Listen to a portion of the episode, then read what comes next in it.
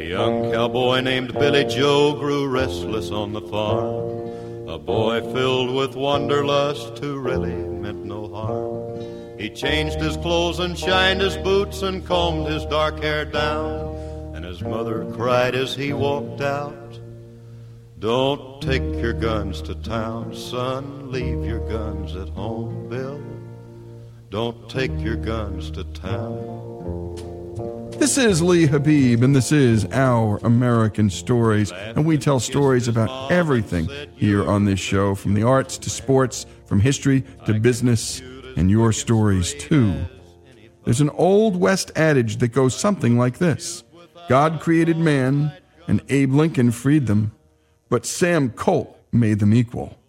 Samuel Colt became America's first industrial tycoon, and his faithful wife, Elizabeth, proved herself to be no less extraordinary, making Sam Colt's legend bigger than ever and his empire her own. Phil Anschutz writes in Out Where the West Begins, quote, Samuel Colt's life was the American story written in capital letters. On this day in 1862, Samuel Colt passed. And all of our This Day in Histories are brought to us by the great folks at Hillsdale College, where you can go to learn all the things that matter in life, all the things that are beautiful in life. And if you can't get to Hillsdale, Hillsdale will come to you with their free and terrific online courses. Go to hillsdale.edu. That's hillsdale.edu. And now on to the story of Samuel Colt. Samuel Colt is born July 19th, 1814, in Hartford, Connecticut. His first five years of life are spent in privilege because of his father's business success. But from the age of 6 to 14, Samuel Colt loses his mother and sister to tuberculosis, and then loses a brother and another sister to suicide. At 11, he's indentured to a farmer. Colt begins reading from the Compendium of Knowledge, a scientific encyclopedia containing biographies of famous inventors. He gains knowledge of practical chemistry and becomes obsessed over fireworks and underwater explosives. Then, after one of his fireworks experiments sets a school ablaze, he's expelled. Here's William Hosley, author of Colt, The Making of an American Legend. Sam Colt came from a kind of difficult background. His mother died when he was seven. He didn't take to his formal studies, but he liked taking things apart and putting them back together again. He also liked explosives. He was kind of a prankster, and it got him in a lot of trouble.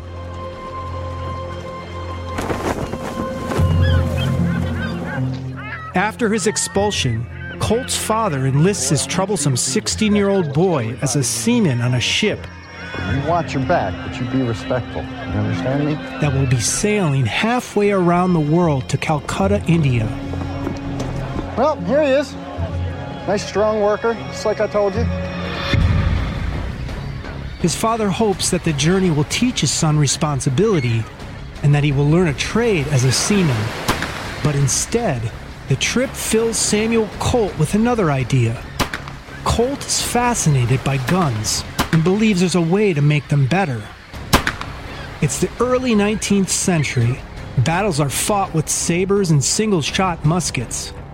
Here's Ashley Hlebinsky, curator at the Cody Firearms Museum in Cody, Wyoming, explaining the limited and cumbersome nature of guns at the time. You had to load it from the top of the gun, and you took a whole cartridge, which was powder, the projectile, and paper, and you would end up putting it down the barrel with a rod. So loading single shotguns weren't horribly efficient. It would take you about a minute or so to load three shots if you were really good. Colt has a revolutionary idea inspired by the giant steering wheel on his ship.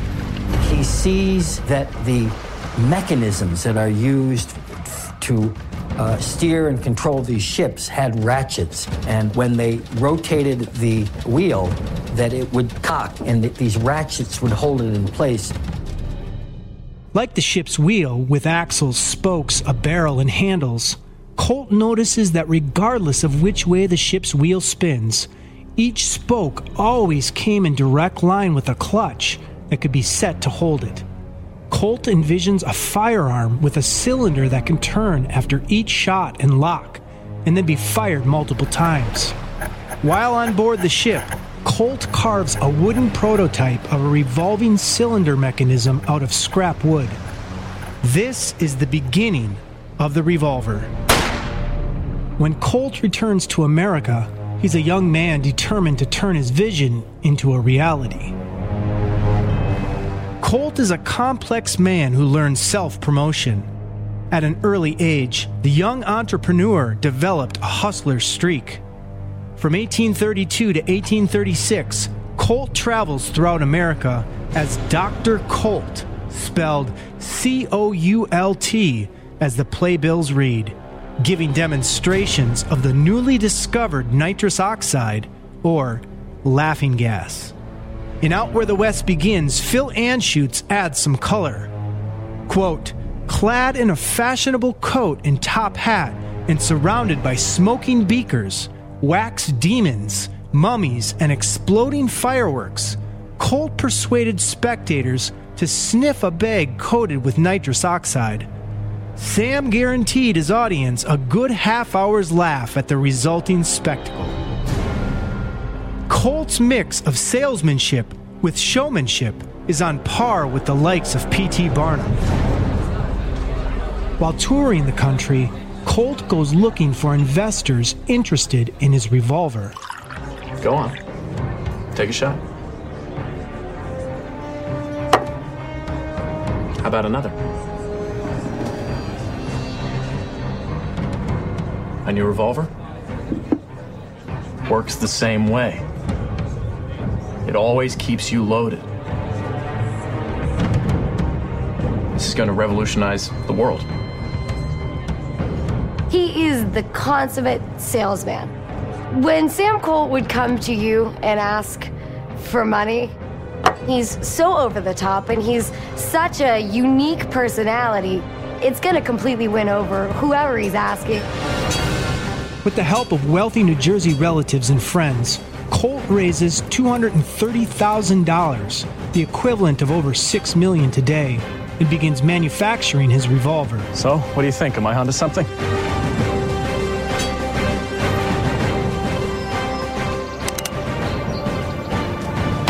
And when we come back, more of the life of Samuel Colt, who died on this day in history in 1862.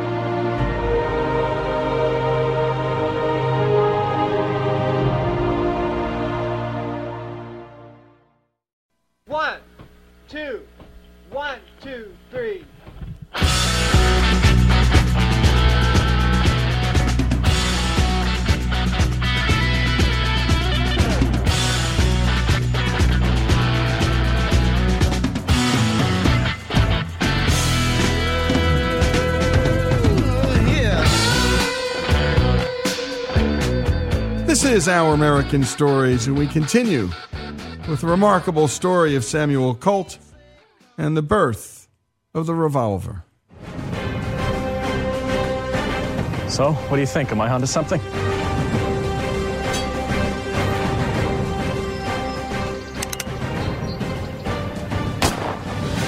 There were bugs at first. You don't want any chance that if you pull the trigger on a revolver, more than one bullet's going to go off at the same time, or even blow up the cylinder. Colt improves his design and in 1836 is awarded a patent to a 28 caliber five-shot repeating firearm with a revolving cylinder. It's called the Colt Paterson and it's like nothing the firearms industry has ever seen. Colt is 23 years old. But Colt's new revolver is proving a tough sell. Lawmen and military are not willing to take a chance on such a new and untested design.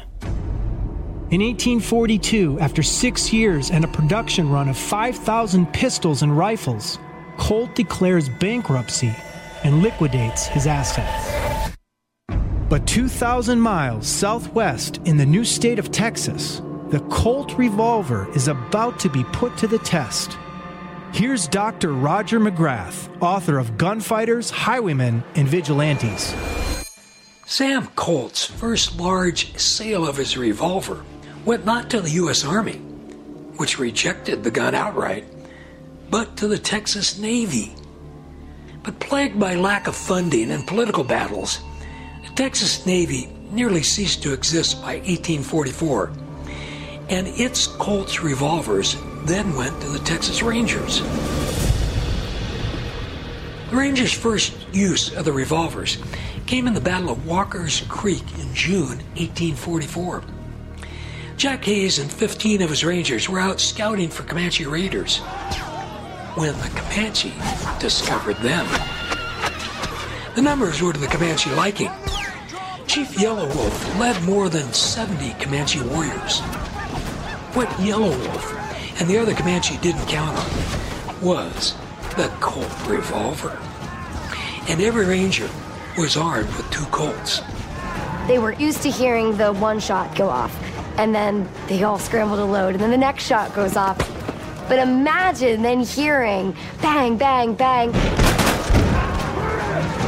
Would have been incredibly powerful and something to be incredibly intimidated by. After several failed attempts at charging and overwhelming the outnumbered Rangers, the Comanche broke and fled, dropping shields, lances, and bows.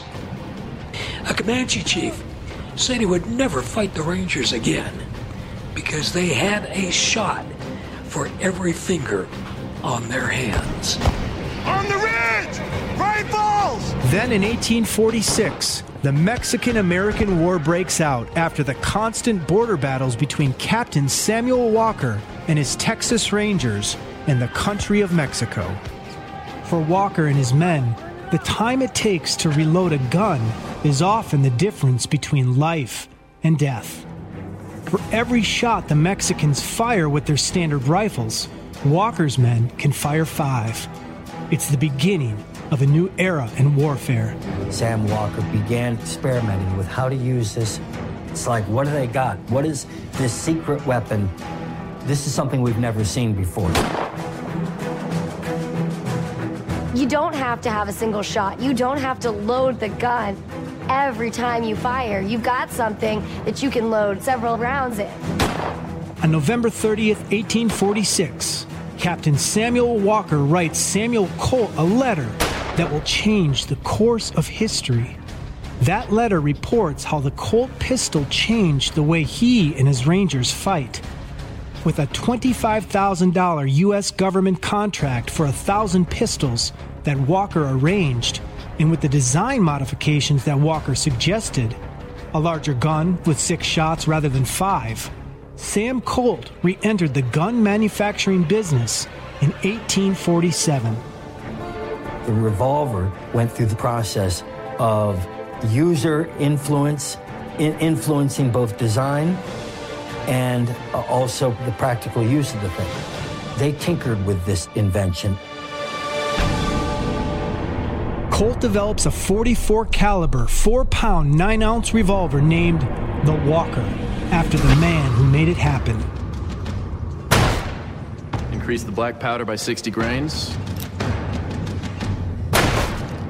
The barrel to 9 inches. The Colt Walker is a much heavier gun, heavier caliber than Colt's original invention. But these Texas Rangers could handle that type of firearm. Many consider the Walker the mightiest handgun of its day, with firepower that won't be matched for 90 years until the release of the 357 Magnum. Colt's business soars, and the name Colt becomes synonymous with revolvers. Sam Colt created a brand around himself. And so, what he was trying to establish there was that he was the guy, he was the brand. When you saw him, you thought success. But Colt's most revolutionary idea isn't in his new design, it's in how he puts it together. More than half a century before Henry Ford used mass production assembly lines in his automobile factories, Colt employed them to produce his revolvers in his enormous Hartford armory beginning in the 1850s. Using interchangeable parts, Colt's armory could turn out 150 weapons per day by 1856. The mass production allowed Colt to make his weapons more affordable to gun buyers, settling in the West. Colt's mass production achievement is only matched by the revolver's quality. Samuel Colt is an absolute perfectionist. Now, one of these guns is not up to Colt standard. You choose. Wrong. It's this one. See the blemish? I don't allow any imperfections to leave my factory.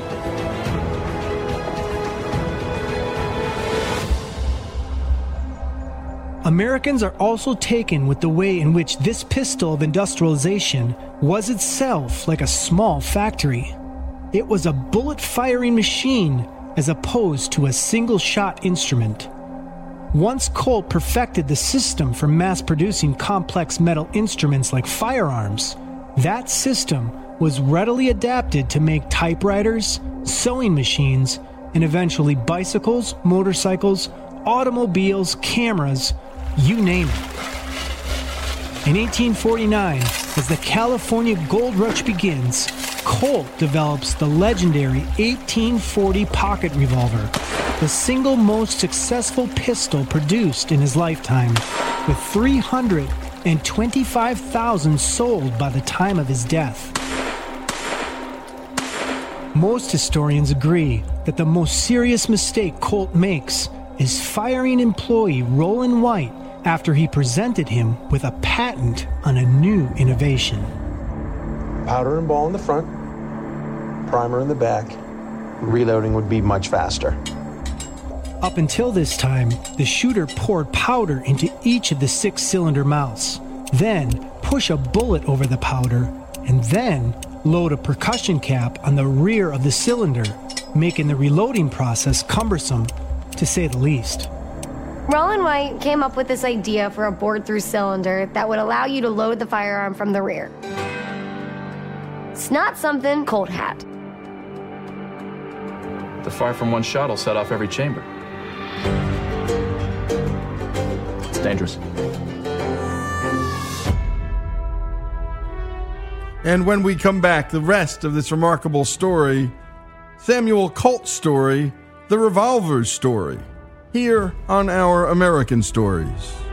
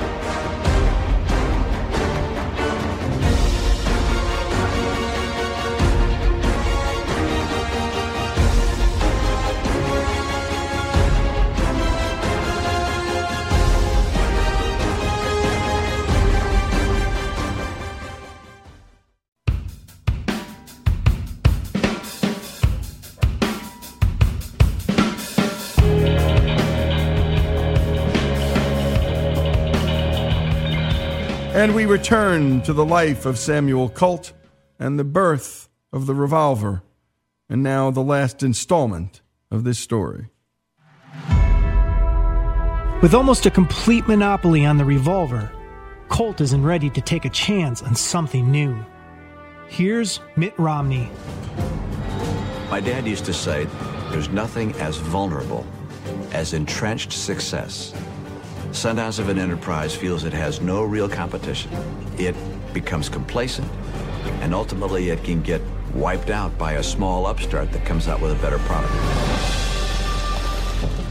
Fired by Colt, Rollin White takes his groundbreaking idea to two men who intend to be Colt's biggest rivals Horace Smith and Daniel Wesson. They jump at White's patent and gladly pay him a royalty. With this move, one of the most iconic names in gun making is born Smith & Wesson. Samuel Colt built his business on the back of the Mexican American War. Now was just a drop in the bucket compared to the impact of the gold rush and Western migration. Then, in the summer of 1856, Colt marries 29 year old Elizabeth Hart, the daughter of a devoutly Christian and affluent Newport family. Take a seat. But as the 1850s draw to a close, the southern states begin arming themselves. How can I be of service? I'm here representing some gentlemen that are dedicated to a cause. Colt has been supplying arms to the U.S. military for years, but the military is about to be split in two. It's time for Samuel Colt to decide where his loyalties lie. When you're on the outbreak of war, there's a really difficult problem that arises for firearms manufacturers, and that is the balance between loyalty being a good businessman. In this case, this is a war breaking out in the United States between the North and the South. This isn't America and the other guy. This is their home. In 1860, just one year before the Civil War begins, Colt sells the modern equivalent of more than $3 million worth of guns to the South. A risky move for a Northern businessman. Colt gets labeled a Southern sympathizer, and worse, a traitor. Sam Colt got into a lot of trouble on the eve of the Civil War because he also was believed to be arming the South. But in fact, Colt supplied arms to both sides before the war. After the war began, that stopped.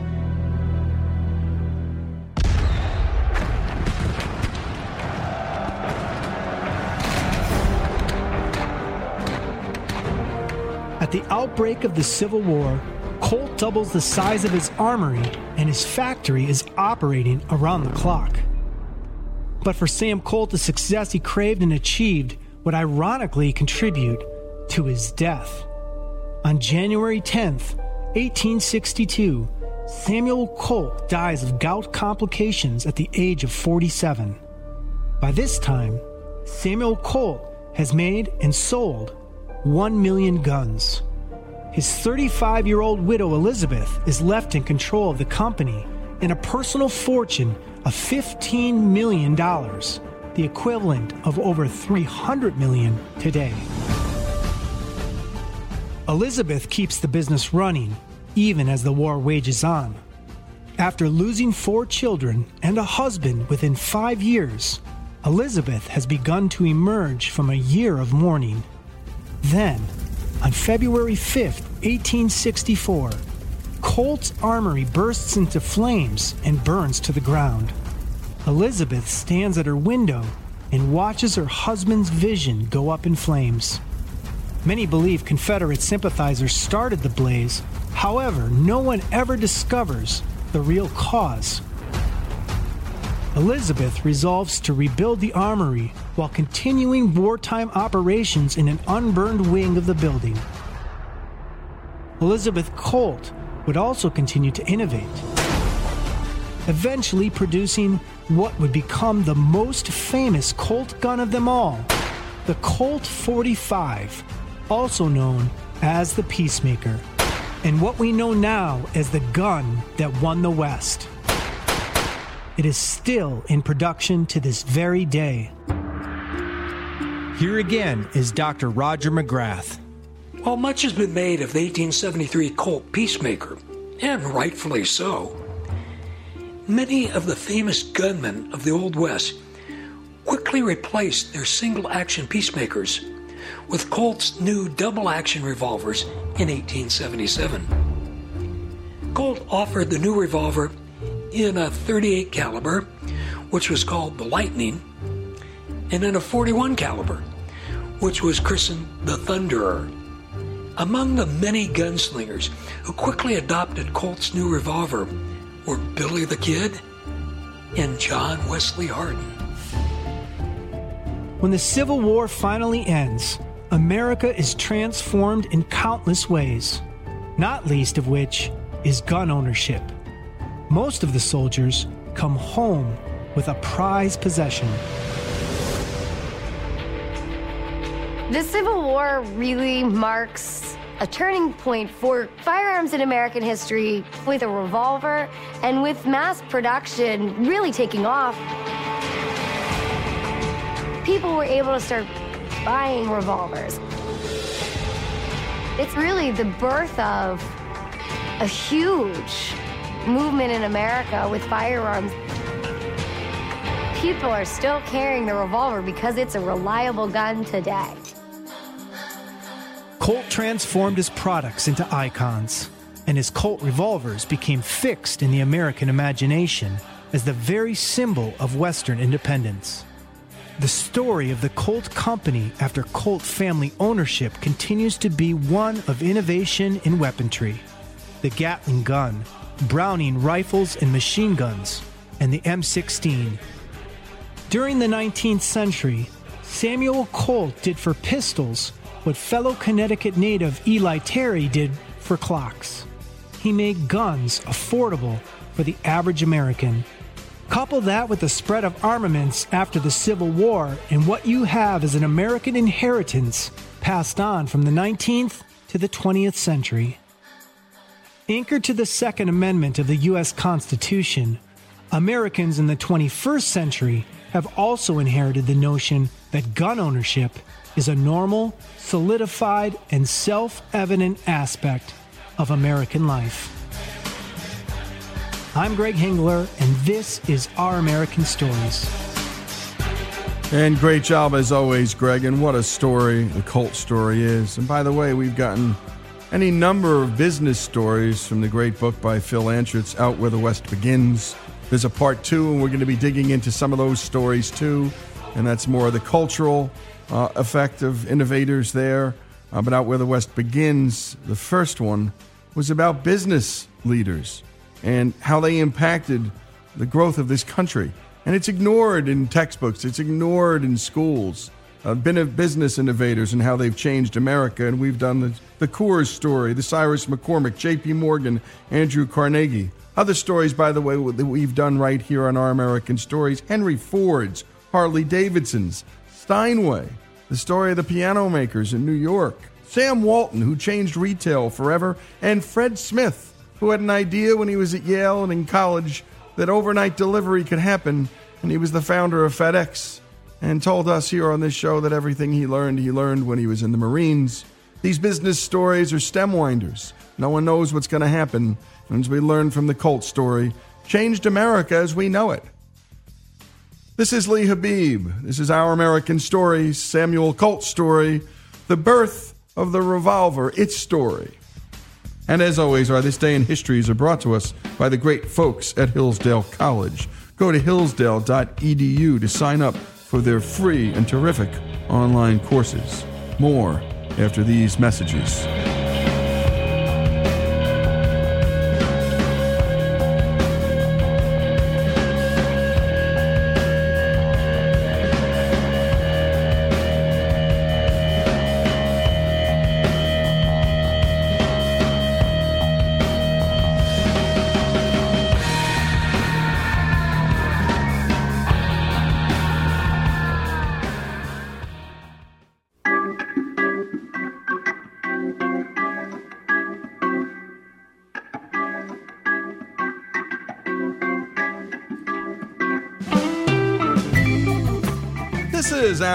American Stories. And now we bring you the story of an American artist whose fuzzy afro and calming voice grace TV sets not only from coast to coast, but around the world from Muncie, Indiana. Here's Jesse Edwards with our look into the life of Bob Ross. If you mention the name Bob Ross around a baby boomer, they're likely to have fond memories growing up listening to his soothing voice while watching his educational painting show. Despite the fact that he died over 20 years ago, if you mention Bob Ross to a teenager, they're likely to be just as knowledgeable. Then there's everybody else in between who doesn't know Bob Ross because you're either not old enough to remember him the first time around or young enough to know about his recent viral comeback. Hello, I'm Bob Ross, and I'd like to welcome you to the 21st Joy of Painting series. If this is your first time with us, let me extend a personal invitation for you to drag out your little paintbrushes and some paints and, and paint along with us each show. And who hasn't sat around on a lazy weekend afternoon and watched the great Bob Ross do his thing on public television? Or just, just drag up the old easy chair and enjoy a relaxing half hour as we play some of nature's masterpieces on canvas. The mild mannered, soft spoken painter had a special ability to put his viewers into a trance like state as we watched him paint his happy little trees and his beautiful landscapes. Now then, let's decide. Maybe there's a happy tree, evergreen tree. He lives right there. Start with just touching the canvas. Use just the corner of the brush, just the corner, and begin pushing, making the bristles bend slightly downward. See there? Look at that. Isn't that a nice little tree? And he lives right here in this brush. All you have to do is sort of push him out. Bob Ross created and starred in The Joy of Painting on PBS, where he taught viewers how to paint like he did using the wet on wet technique. His process involved painting his entire canvas in white before he laid down the other oil paints. While some stuffy, classically trained artists would say this is cheating, it didn't matter to Bob or anyone in his audience for that matter. We'll go right up to the top of the canvas and we'll start. We'll just do some little X's, little crisscross strokes, and we'll work all the way across the top. Now the color is continually mixing with the liquid white. And it creates all those beautiful variations that we want. Let me put a little more color on the brush here. And although Ross died of lymphoma at age 52 in 1995 on the 4th of July, he's just as famous now, if not more so, than he was at the peak of his career. There we go. Let's start at the top and work down. And that way, our sky will get progressively lighter toward the horizon. And that's exactly what we're looking for. In a landscape, you want things to get lighter toward the horizon and darker as they can come away from the horizon. His videos have millions of views on YouTube and has over 600,000 followers on Twitch, where PBS regularly marathons episodes of The Joy of Painting. That effect happens automatically. You really don't have to worry about it, it, it just happens. And that truly is the joy of painting. There. His soothing voice continues to calm people, and his endless supply of inspirational quotes like, There are no mistakes, only happy accidents, are more relevant than ever. And see what happens. As you paint, you'll see all kind of things happening on your canvas, and very soon you learn to use all these beautiful little things that happen. We don't, we don't make mistakes. We have happy accidents. One of the first things people noticed about Bob Ross was his trademark afro. It might surprise some fans to learn that his hair was naturally straight. He chose to get a perm because he thought he would save money by not having to get haircuts. Yet, Ross later regretted the lush curly locks and wanted to change his hair back to its natural state. But by that point, his company had already included Ross's iconic fro for the company logo, and there was no going back. Give him a shake. and just beat the devil out of him. Sometimes those brushes get away and they go zoom, clean the other side of the room. That's when you find out who your friends are. Ross was born in Daytona Beach, Florida, and dropped out of his freshman year of high school to work on construction with his father. In 1961, then 18 year old Ross enlisted in the Air Force and was put into service as a medical records technician. He eventually rose to the rank of Master Sergeant and served as the first sergeant of the U.S. Air Force Clinic at Eielson Air Force Base in Alaska. I spent half my life in the military. And there I had to, I had to live in somebody else's world all the time. And painting offered me freedom. I'd come home after all day of playing soldier, and I'd paint a picture, and I could paint the kind of world that I wanted. It was clean, it was sparkling, shiny, beautiful, no pollution, nobody, nobody upset. Everybody was happy in this world. That may be how I made it through 20 years of military. There we go because I could find freedom on this canvas. There's absolute freedom here. And I think we're all looking for freedom. His time in Alaska undoubtedly influenced his later work. It was in Alaska where he saw snow and mountains for the first time, both of which were heavily featured in his paintings. If you've never been to Alaska, you're to go see it. It's almost unreal. I was born and raised in Florida. And was, I was almost 20 years old before I ever saw snow. And my favorite uncle, Uncle Sam, he sent me up there in January. Thought that would be funny. it was funny. I, uh, I got off the plane. The first thing I did was stepped on the ice and fell on my bottom because I didn't know how to walk on ice. In Alaska, they have ice fog. And ice fog occurs normally when it's about 30 below or colder. And it covers everything, everything with frost. It is so beautiful. Trees look like they're in full foliage. It's so beautiful, and the light plays through it, and these, all these little ice-covered frosty things, they act like prisms, and they break up the light, and you see all colors in the trees. In the dead of winter, you can see just, oh, you have to go see it. I can't, can't explain it all to you. So pretty. It's hard to believe that anyone could watch this maestro at his easel and not be tempted to pick up a paintbrush. But the truth is, most of Ross's audience didn't even paint. So why do people watch? Some people just tune in for Ross's welcoming persona and positive musings about life. Others tuned in because it helped lull them to sleep, a fact that Ross was well aware of. He didn't mind. That's the name of the game. It's enjoying. You really ought to enjoy what you do in life. You do, then you'll do a good job. Mm. And I certainly enjoy what I'm doing. I spend half my life doing somebody else's thing. Painting should make you happy. It does nothing else. It should make you happy. And if it doesn't make you happy, you're doing the wrong thing. Because it's fun. And if you can do things all of your life that make you happy, needless to say, you're going to be a happy person. And you know, when, when you buy your first tube of paint, you get an artist license. And that license says you can do anything that makes you happy. He tirelessly churned out three copies of every painting that appeared on The Joy of Painting. He kept the first painting off screen and used it as a reference as he worked on the copy that appeared on the show.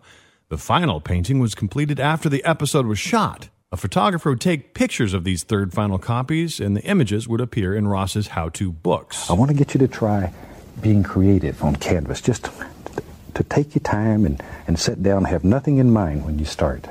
Just have a good feeling and be happy and, and in love with life and your world and, and sit down and begin playing.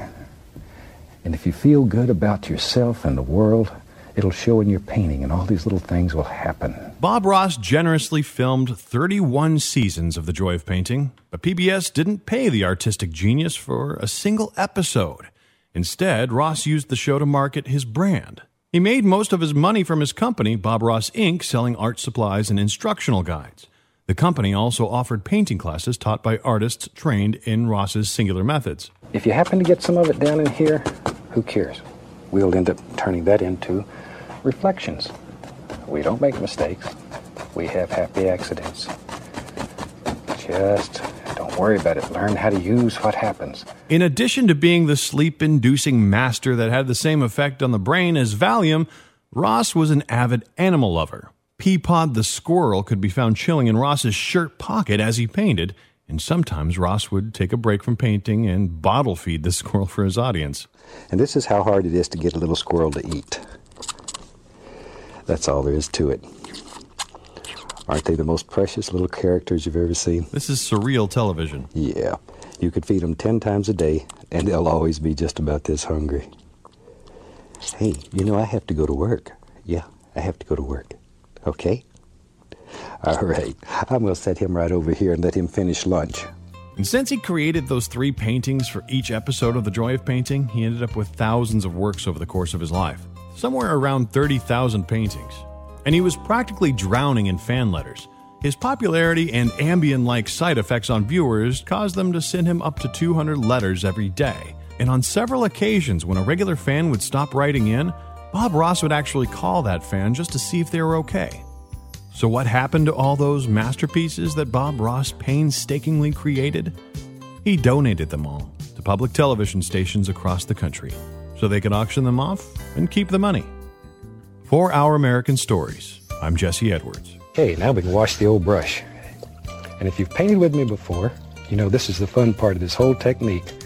We wash our brushes with odorless thinner, shake them off, and just beat the devil out of them. And that's where you take all your hostilities and frustrations, and it's a lot of fun. There we go. Just have to splash the cameraman one time so he, he doesn't feel neglected. This is Our American Stories. By the way, nothing makes me happier than seeing my wife and my little girl, 13 years old, in front of the smart TV, painting together to whom? To old Bob Ross videos. Bob Ross's story here on Our American Stories. Great job, as always, by Jesse.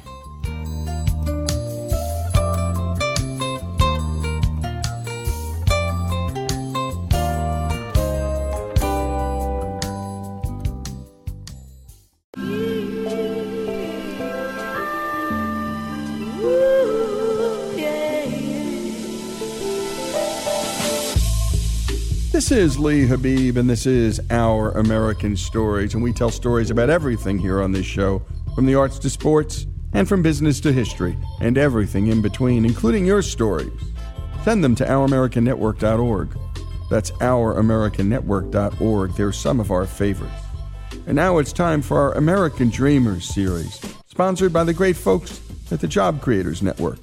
And Job Creators works hard to effectuate policies that allow small businesses to grow into bigger ones and thus secure their part of the American dream. And our own Joey Cortez brings us today's episode, which begins in, of all places, South America. I was born in El Salvador in a very rural area. I was about nine years old. The whole region became pretty much a war zone. You're listening to Jose Menevar, an American immigrant who fled the Salvadorian Civil War in the 1980s. It was a bloody civil war between a military coalition and various communist groups. And like most communist revolutions, El Salvador's gained traction amongst the farmers. Our town was agriculture and that we all help in the farm. People started coming to the town from Cuba and they will come in, they normally will gather at the school. People will come in and listen to them, and what they were trying to do is just trying to convince them that, uh, hey, join us, and uh, you're going to have all this stuff if you do, you know. Cuba had been under Fidel Castro's communist control for about a decade. He sent out tens of thousands of troops and advisors around the world to expand communism. He needed allies. El Salvador was an agrarian society coffee being its cash crop. It made up 95% of the country's income, an income restricted to only 2% of the population. A promising site for a communist revolution. Basically, all we got to do was, you know, sign up with them and you're going to have all of this. What ended up happening is that the town started splitting. Like some people thought it was a bad idea, some people thought it was a good idea. And uh, even my own family, uh, they split. Um, you know, half of my decided that they would join the movement, and the other half thought it was a bad idea. And so we ended up uh, with some of my uncles being in high positions in the communist movement, and my dad and my my uh, grandpa being on the opposite side of things. My dad says that he always thought that it, it was too good to be true what they were saying. Uh, obviously, when he did not join, that's when he started getting threats that they basically told he needed to join or you know he was going to pay the consequence. So he ended up leaving the town because his life had been threatened. But he left us behind, mom and there were six of uh, six of us. Yeah, in nearby towns, entire families had disappeared. Like nobody knew what had happened. You know? Um, and obviously, the rumor was that they had been eliminated because they were getting in the way of this great movement that was going to happen. Right? Mom tells the story that um, that she could hear people talking on why we should be eliminated, I guess, and why we shouldn't. And but I guess uh, the people agreed that they would let us go with the understanding that we had to disappear from the town. And um, one day they decided to come visit us in the middle of the night. Yeah, all those people that were joined, they had already joined the movement. They could get everything that they want from that house. They had taken everything that we that we had, and uh, apparently we were the first family that they actually didn't make disappear. Uh, but we were told that we better be out of there by by by next night. Yeah, my grandpa, my other uh, family member, they still stayed behind, and unfortunately they didn't they didn't they didn't make it. They killed grandma, they killed grandpa, like they even killed the dog. The dog was was the first one to, to go. We lost a lot of uh, a lot of our family. Yeah. Jose, his siblings, and mother eventually escaped El Salvador and reunited with their father in Houston, Texas. They were legal immigrants, refugees with what's called a temporary protection status. However, after almost a decade in the US, falling in love with this country and needing to frequently reapply for the temporary protection status, Jose was determined to become an American citizen. The sad thing was that we needed to leave the country and reapply. And so I got the appointment at the same time that my brother did. So we were to leave America, go to El Salvador, and then we're gonna, you know, go do the physical down there, and then you were gonna go to the American embassy, see if you were approved or not approved to come back. I must have been 21 by that time, I think. And all I know is this country, and then you're leaving this country, and you don't know if they're going to let you back in. And talk about fear for things. So, uh, went to do the exam, and my brother passed with no problem. They found something on, on my lungs that they needed to further investigate, so I was not approved. Make story short, it, they decided it was nothing. The doctor approved me, so now it was time to go to the embassy and you know and see if we got approved. So we did get approved.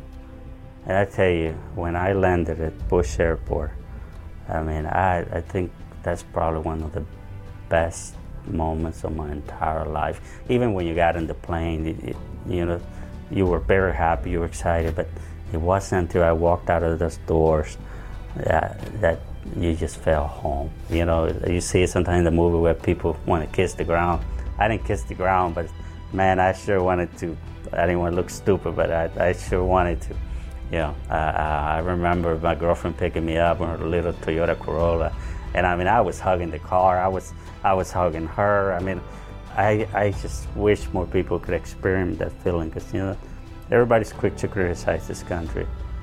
I just wish you would spend a week down in El Salvador or some of those countries in your whole perspective of this country and appreciation.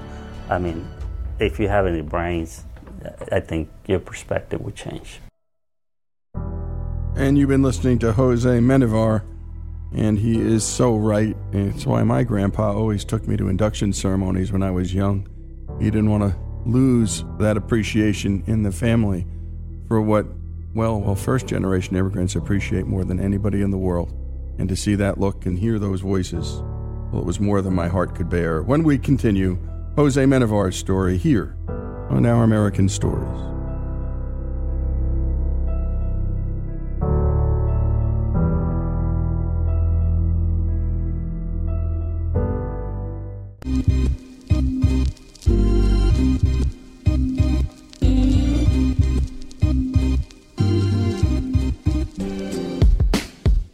We continue here on Our American Stories with the story of Jose Menivar. We left off with Jose fleeing the Salvadoran Civil War to the United States back in the 80s. Let's return to Jose's story. You know, one thing my dad always told us you got to work hard. I started as a janitor, that was my first job. My mom, she was cleaning offices. She was working at a restaurant in the daytime, full time, and then she was working four hours at, at night. And um, now my mom uh, had become friends with her manager at, at cleaning office that she would allow her to take the kids to help her out. And when I became um, legal to work age-wise, um, I applied for, for the job and got the job and they put me to clean restrooms, and that was my first job, and I got very good at it. I, got to the point that I was given four hours to clean, I think it was 16 restrooms.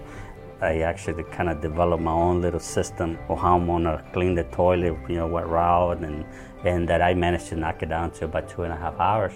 It, it normally took the, the four hours that, that it was supposed to take, you know. And what was funny is um, Exxon was one of the tenants there, and they had just installed locks in their restrooms. But if you were inside, there was a way to override the lock. So I would, you know, stick in my books, and I would lock myself inside the restroom. And there were a few times where the supervisor would come in, and I could hear him trying to open. Go, this damn, you know, in Spanish, this damn lock is stuck again, you know. And it's like I was quietly inside doing my, my homework and just studying. But hey, I, I did a great job, and I just had developed a, a clean system where I could multitask. You know, I'm spraying the mirror at the same time I'm wiping down the corner. You know, so I started as a janitor, and um, he, they changed the, the top manager, the account manager, and uh, I guess I was kind of the only people that spoke English, so somehow he liked to talk to me a lot, you know. And so all of a sudden, that he decided to move me from what I was cleaning restaurants, and um, another supervisor told me, "Hey, Mr. Mike says that you're gonna be doing this instead." I'm like, "No, man, I, I don't want it. Like, I'm doing a good job. Why are you moving, right?" So no, he said you're gonna be vacuuming. Okay. So uh, I got very good at vacuuming. You know, uh, it was a little harder to hide, but you know, get did my stuff. But and then about three months later, he changed me again to another position, uh, in another position. So I went through like four different changes, and I got irritated because I thought he was picking on me. So I actually I came down and I spoke asked to speak with him. I said, "Sir, every time I get good at something." you change me. Why do you pick on me? Like you don't change anybody else. And obviously, uh, Marine guide, and uh, you know, he said, "Yeah, you're just gonna do what I tell you to do." So I, I told him, I said, "Next time you change me, I'm, I'm quitting." Sure enough, but three months later, uh, Luis, the supervisor, okay, hey, Mr. Mike wants to talk to you again. He's gonna change me. So um, I came down. You know, I'm a man of my word. So I said I was going to quit if he changed me. And, you know, I'm going to quit. And sure enough, he said, uh, I'm, I'm going to change you. And I said, well, sir, I told you that I was going to quit, you know. And so I handed over my keys, and he just, you know, he got up and said, sit down. And, uh, and he said, well, for the last, I don't know, almost year, you've been training to be a supervisor. Yeah. And I said, I've been doing what? yeah, you, are good at everything you do now. You know everything. So now I'm gonna promote you to be a supervisor. Yeah.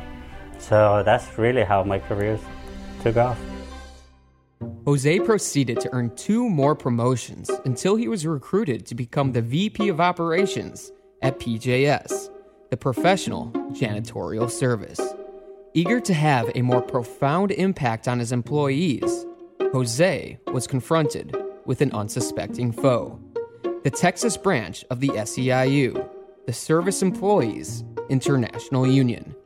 They had been trying to gain ground in the janitorial industry. Five of the six janitorial companies in Houston signed neutrality agreements with the union, allowing the SEIU to attempt to unionize their workforce. For some context, companies often sign these agreements to prevent unions from picketing boycotting, and having the union organize a strike amongst their employees behind their back. Of the six janitorial companies in Houston, PJS was the only one not to sign the neutrality agreement. So at the beginning, I guess I would say I was pretty neutral. You know, I, my views were, you know, unions doesn't sound like they're all that bad. But once we start seeing the taxes that they use, you know, uh, harassing our employees, I mean, it gets to the point that my religion tells me I shouldn't hate anybody, but it got to the point that, look, you're crossing a line, you know. You don't try to force somebody to do something that they don't want to do. I think our employees became very educated in what the union was all about, and our employees clearly didn't want to join the union.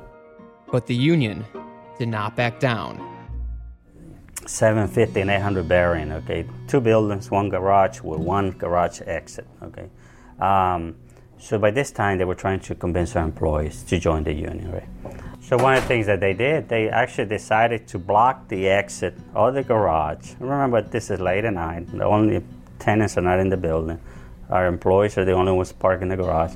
They decided to block the exit of the garage with one of their vehicles. That way, everybody would just, all the cars would line up behind there, and this is how they were going to talk to them. You know, that's just wrong. Eh, people were, you know, these people are people that have two jobs they, all they want to do is go home and start the routine the next day, but they won't move. They were forcing them to listen to their message.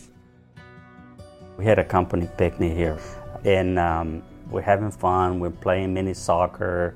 We're playing stupid games. So one of the employees comes to me, "Hey, uh, Jose, uh, so what time are you gonna raffle the other stuff?" I'm like, what are you talking about? The, the other stuff, the stuff in the van. I said, What are you talking about? The stuff that we sign up uh, when we were coming in. Like, man, I had no idea what you're talking about. Can you show me what you're talking about? So we walked down the street. They had literally set up shop on the street with a Chrysler minivan. They had toasters, microwaves, you know, uh, all kinds of different appliances. And they had set up shop pretending to be with PJS, and they were getting people, hey, just fill up this card and we're to put you in the drawing for this. Name, phone number, you know, uh, address. So they were making them fill out the information card, pretending to that that they were they were us, you know. And then obviously we try to approach them, and they're in city, I mean, I guess public property. We we couldn't we couldn't do anything about it, you know. But I mean, to me, if you want to recruit your employees, tell them what what you're all about and let them decide. But don't be trying to trick them. There was one time that uh, they heard that there was going to be a big rally downtown where all the PJS employees were going to be there, and people are calling, "Who are the employees that are going to be there? I'm not going to be there." I don't know. We, we can spy. We guess we'll find out. So then they came in and said, "Well, we want to go and protest. The employees are going to be protesting, right?" can't tell you what to do and not to do. And one guy was gonna, the kind of the ringleader. He goes, well, can we come to your office, park our cars there, make some signs, and we're gonna go protest the protest. And so, turns out that none of those people protesting were employees. It is well documented that the SEIU hires temporary workers to protest as if they are employees of the targeted company. They're not they're not PJS employees. There were some college kids that they had busted in from Austin or some university, you know. So, but anyway, they showed up there, and that, that was kind of kind of cute, yeah.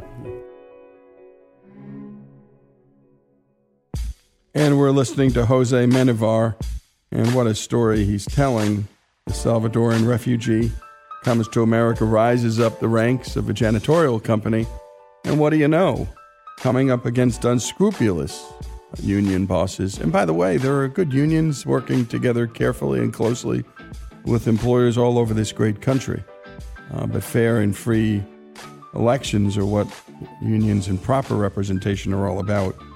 And tricking people, tricking employees into signing up for union isn't exactly the best way to do it. And by the way, sometimes there are employers who don't play fair too. And when we come back, more of Jose Menivar's story here on Our American Stories. And by the way, we want to hear your stories, particularly your immigrant stories and your immigration stories about your family members who came here from somewhere else.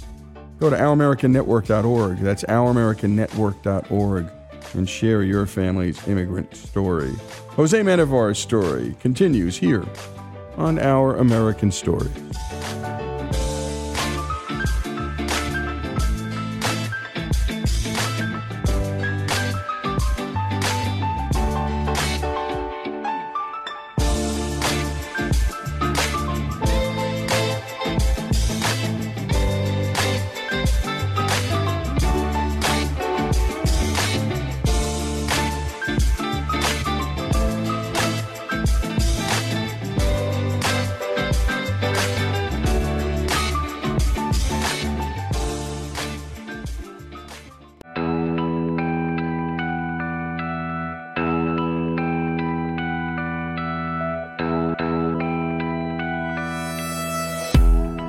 Continue with our American stories and bring you the final installment of Jose Menjivar's story. We left off with his employer battling the SEIU, the Service Employees International Union. Let's get back to the story. We had another situation at Cisco, which is a, uh, another account which we actually lost. And this is how the employees describe it to us. Uh, look, uh, you don't have to sign up. Uh, I just need to get your signature on this piece of paper. All it's saying that I try to talk to you, you didn't want to talk to me, so and then I will leave you alone. Well, what they were signing was a petition to petition the ownership of that building to hire a union company because we were PJS was a bad company. But the way they got all those signatures, just about everybody, you know, basically they were telling, look, my boss, I have, you know, uh, thinks I'm not doing my job. Just sign here just to say that I talked to you. Okay, yeah, let me sign. Yeah. We got a call, uh, and, and we got statements from from from the different people. You know, we wanted to get it in in writing that that had, had happened. But that's just many of the things. I mean, I got personally got housekeeper approaching me saying, "Look, these people are showing up in my house. You know, I mean, they're knocking on my door. What can you do?" The SEIU started a smear campaign, plaguing the clients of PJS with flyers, letters, newsletters, web postings, and more, alleging that the company was violating wage and labor laws, which is odd because many of their employees make higher wages than what the SEIU typically bargains for. Uh, we lose a lot of business, okay, because we don't want to meet someone else's price. So they'll, they'll come to us and say, look, we like you guys. We like what you say. We like what you stand for. We like your product. We like your system.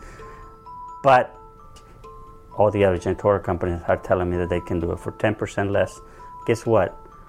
they're not making 10% less profit. Okay, they're paying the employees 10% less than we would, and what's going to happen is they're going to keep losing employees. Turnover is going to be higher. You know, the employees are not going to be as motivated to do a good job. So, yeah, they are 10% cheaper, but the only reason they're 10% cheaper is because the way they're treating the employee is not equal to the way we're going to treat them. Doesn't sound like the type of company underpaying and mistreating their workers. So, CEO Brent Southwell hit the SEIU with a defamation and disparagement lawsuit. The company lost business because of the SEIU 12 contracts to be exact. Usually, these sort of cases are settled before reaching court. But Brent wanted to make a public example of the SEIU so that other businesses don't fall victim to union antics. Almost a decade later, delayed by union stall tactics, the suit went to trial. The jury voted in favor of PJS and demanded that the union pay the company $5.3 million in lost business and punitive damages.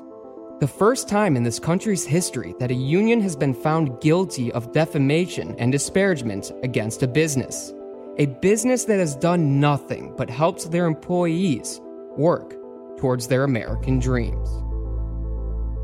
There was something about the janitorial that I always brought me back, and it was how do you change people's, I wouldn't say destiny, but, but how do you coach people that if you're good at what you do and you do a good job, it doesn't matter what it is. You might be cleaning toilets, but there's a career there, and anything's possible. We live in the greatest country in the world.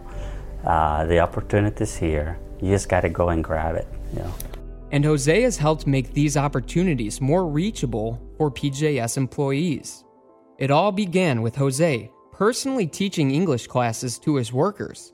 And now PJS pays a language teaching company to teach this necessary skill that helps his employees move up in the world. Yeah, you can live in this country happy without English, but you're limited on the things you're going to be able to do you're limiting me to promote you to a, to a better position because I need you to communicate in English. That's going to start opening up the door. You know that if you learn English, you're working part time at night, nobody's there at night, so you don't need to speak English, you know, that's fine. But if once you start learning English, I can promote you to the daytime. Daytime job is full time, daytime job is much easier because the bulk of the cleaning is done at night, and the daytime you just maintain it, and you're gonna make more money. I mean, it's that simple. But I can't put you as a day maid unless you are able to communicate a little bit. And we actually pay them to sit in those classes. And the way it works is you get paid for half of the time that you're in the English classes as you go. It's 16 weeks. And if you complete the 16 weeks, then you get the other half. So literally we're not we're not charging you to learn the English, and we're actually paying you at whatever rate you make it. You know, if it's overtime, we'll pay you the overtime. So we try to make it very easy. Obviously, we as a company benefit as well because some of our my best supervisors and day mates and day porters keep coming out of the English classes. We want to help the employees, uh, and by helping them, we're helping ourselves. You know, uh, by taking care of them, we're also taking care of ourselves because you treat them right. We always say we treat them as first-class citizens, and and there's a lot of loyalty that we have among our employees. Yeah, and that's just to me is very re- rewarding. Yeah, when you tell an employee, you know, hey, you're ready to be a supervisor, which means you're going to make more money, which means you, you're going to be able to provide more for your family. So that to me, that's very very rewarding. Yeah. And now Jose has even more opportunity to impact lives, as he has recently been given perhaps the ultimate promotion President of PJS. It feels good, um, and the reason it feels good, okay, is because now I can actually influence even more people. You know, uh, when I say influence, is look, if I can make it, you can make it. You know, uh, and and I think a lot of people, you know, uh, don't do things because they, nobody really takes the time to encourage them. You know, hey, you got to learn English. You know, hey, hey you, you, you got you got you got to work hard. You know, uh, it doesn't matter if the guy next door is getting paid the same thing and you're working harder than he is. But believe me, eventually somebody's to notice and things are to change for you. You know, it's that type of change that I that I, that's what I love doing. Now we're to the point that almost all my managers are we all started as housekeeper and they're all being being promoted. So I use the same way that they promoted me. I actually tell them, look, if you do this, this we're going to promote you as supervisor. So it's not like I'm throwing them in different positions without telling them. But I actually tell them. And so a lot of people are making a good career by being a janitor. And you've just heard Jose Menjivar's story. And what an American dreamer story it is. Comes here from El Salvador at the height of the Civil War, the communists just destroying that great country. And comes here as a janitor and ends up being president of PJS, a janitorial company with over 1,400 employees. And as always, our American Dreamer stories are brought to us by the great folks at Job Creators Network. Jose Menjivar's story here on Our American Stories. And now it's time for our Y Minutes. Here's Lindsay Marie. When you think of sports betting, what state do you think of? I'm no psychic, but I'm guessing you were thinking of Nevada. But why is that? It has a lot to do with something called the Bradley Act. The Bradley Act was passed by Congress in the 90s. Politicians said it was to protect us from the spread of gambling, but what it actually did was protect Nevada from competition. It restricted sports betting in every state, except, you guessed it, Nevada. For decades, if you wanted to bet on the games legally, you had to go all the way to Nevada. That was until New Jersey finally had enough. They challenged the law and hit the jackpot. The law was declared unconstitutional, putting an end to Nevada's decades old monopoly on sports betting. When government meddles in the marketplace, they often say it's to protect us. But what really ends up happening is they change the rules, they stack the odds. Ultimately, they pick winners and losers, and we, the consumers, are always the losers. The why Minutes, because why matters. And to hear more Why Minutes, go to yminutes.com.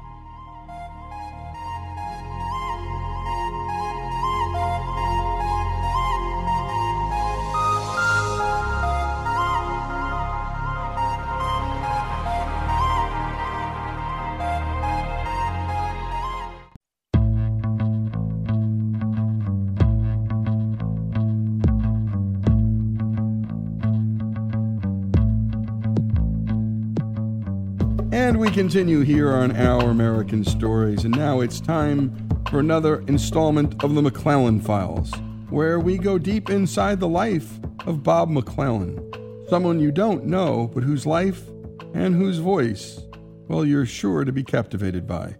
And today, Bob, who's a Marine, shares a story about his dad, who also happens to be a Marine.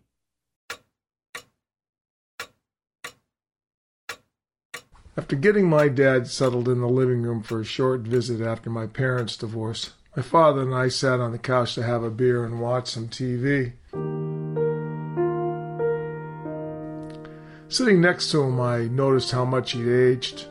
His six foot two inch frame, combined with his broad shoulders and chest, gave no hint that he had lost any of his power. But he was heavier and softer, his hair was graying, and the creases in his face were deeper. As he leaned forward on the couch to reach his beer and cigarettes, I had to admire how formidable he still looked. He was aware of what was happening to him, but he didn't care. He had no interest in prolonging a life that he felt had exhausted its excitement and purpose. He'd become bored. There were no more wars to fight, no more women to love or children to raise. Left without these, his passion for life was diminished, and his interest in life had become lackluster so he saw no sense in prolonging it. Life had become a still photo rather than a motion picture. His coming to a visit instilled some real anxiety in me. I knew what to expect from him. As the chain of command drove the hierarchy in his house growing up, it would be like that here. He'd want it that way. In his house or under his command, he was like a giant redwood tree, and very little grows underneath those trees. They are so big they gather all the sunlight for themselves.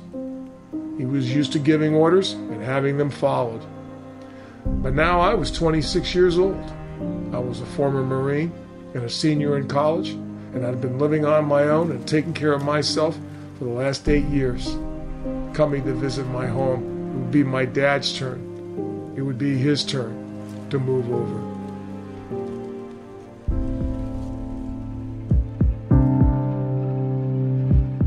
My father would tell us boys that the changing of command from father to son would be inevitable. Let me tell you something, kid. That a day will come when you're not going to want to do what I tell you to do. And on that day, you're going to leave. Because if I lose control to one of you, I won't be able to control the other two. That day came when I was 18. I blocked a doorway that he was trying to pass through on his way to the kitchen. I stood in the doorway and my chest really expanded. I thrust it in front of him. We stood face to face, looking into each other's eyes. He said, So, you think you're ready to take on your old man now? Is that what this little display of yours is all about? Well, let me tell you something. At my age, I don't care anymore about winning or losing. What you need to know is I'm not going to go easy.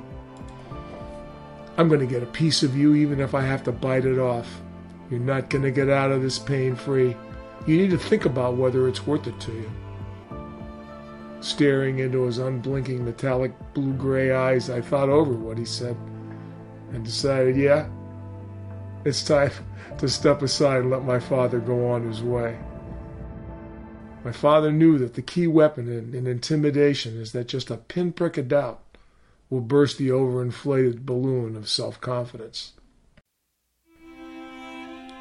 Living in San Francisco in 1974 was very different than the life on the farm my father led as a young man. Life in the city was about freedom and audacity, not regulation and authority. There was nothing that was clean or sterile. Order was not part of the day's routine. And traditional roles? well, traditional roles and values were best left back in your hometown. My roommate returned from work after 2 a.m. the night my father arrived and joined us at the kitchen table for a drink. Sitting around the kitchen table, my father reached into his pocket and produced an empty key ring. Tossing it onto the table, he said, Look at that. That's something you don't see every day. An empty key ring. No more house, no more office, no more car. I left with only my suitcase Ellie, yeah, of course. I'd already given away all my clothes, there was very little to pack. At least she didn't throw them out in the street or the driveway like she used to do. Well, she can have it all, including the car payments, house payments, electrical bill, and all that crap that goes with those things. I have my suitcase, and that's all I want. I went overseas with far less.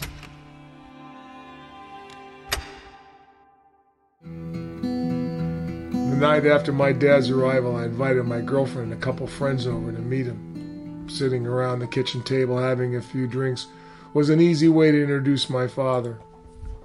Sharing drinks at a bar, around a table, talking, that was his element.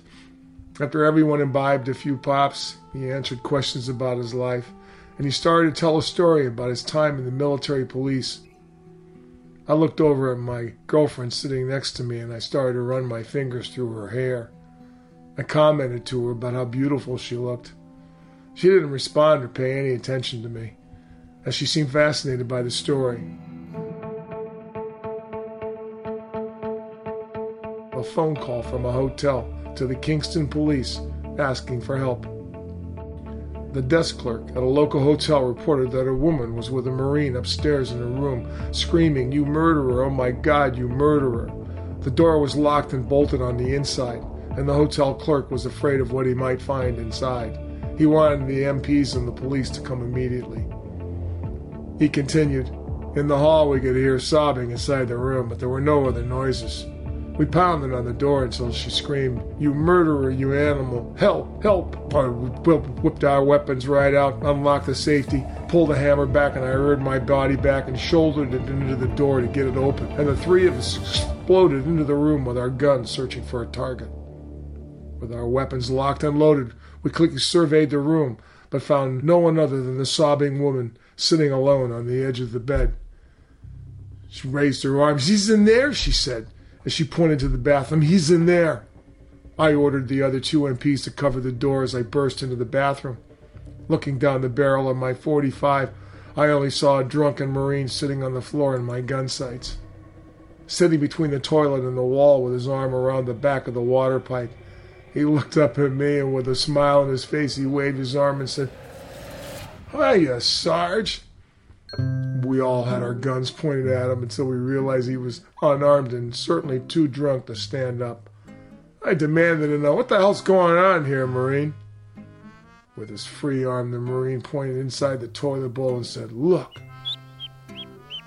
We all leaned forward to peer into the bowl, and to our amazement, there was a small orange duckling the couple had won at a local fair swimming around the inside of the bowl. The drunk Marine said, Watch this, Sarge. With the arm around the water pipe, he reached up and pulled the cord on the water closet.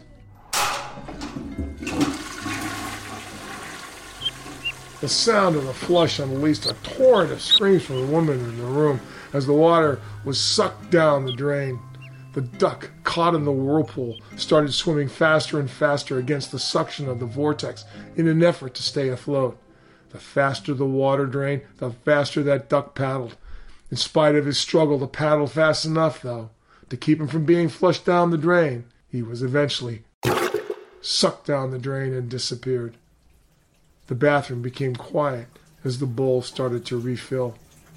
Mystified, all eyes remained transfixed on the now empty and quiet bowl which had just swallowed the duckling. What the hell are you doing here? He said he demanded. Marine just sat there next to the toilet laughing so hard he could care less about the prospect that he was going to be arrested and hauled off to the brig. The woman in the other room, she just continued sobbing about her boyfriend's cruelty until the water refilled the bowl. When the water level was restored and the toilet bowl quieted down, out of the depth of the drain, the duck suddenly popped up and continued to paddle around in his porcelain pond as if nothing had happened. As the crowd sat around the table laughing, a friend approached and asked, Hey, is it cool to smoke some pot? I mean, I know your dad was a Marine and military policeman and all that, but is he cool? The reality of cultural and generational clash became real clear to me now. If I could have imagined at that moment that his few days' visit would turn into his becoming my roommate for the next 18 months, I would have thrown all his clothes out on the driveway and bought him a one way bus ticket back to my mom. And you've been listening to Bob McClellan, and what a storyteller. And you can just see all this in your head. Now, I'm sure we all see different things. But my goodness, that little duckling going down, and then the stillness and the silence, and then it emerging, and this culture clash, the 1970s, San Francisco. Yeah, it's probably everything you think when I say that. And here comes this old school Marine to crash with his son. And we look forward to more from Bob McClellan. It's the McClellan Files. And by the way, there are storytellers like this in every community. I bumped into Bob. I was supposed to meet him and talk about this or that. I'd heard he was a good writer. I stayed with him for five hours and I said, Bob, you need to be a regular contributor on Our American Stories. And so if you know somebody like Bob, if you are Bob, have stories that are compelling and beautiful and frightening, send them to ouramericannetwork.org. That's ouramericannetwork.org. We're interested in hearing them because you are the hour in Our American Stories. We love hearing the stories from ordinary Americans. Again, the McClellan Files, Bob McClellan's story, his father's story, here on Our American Stories.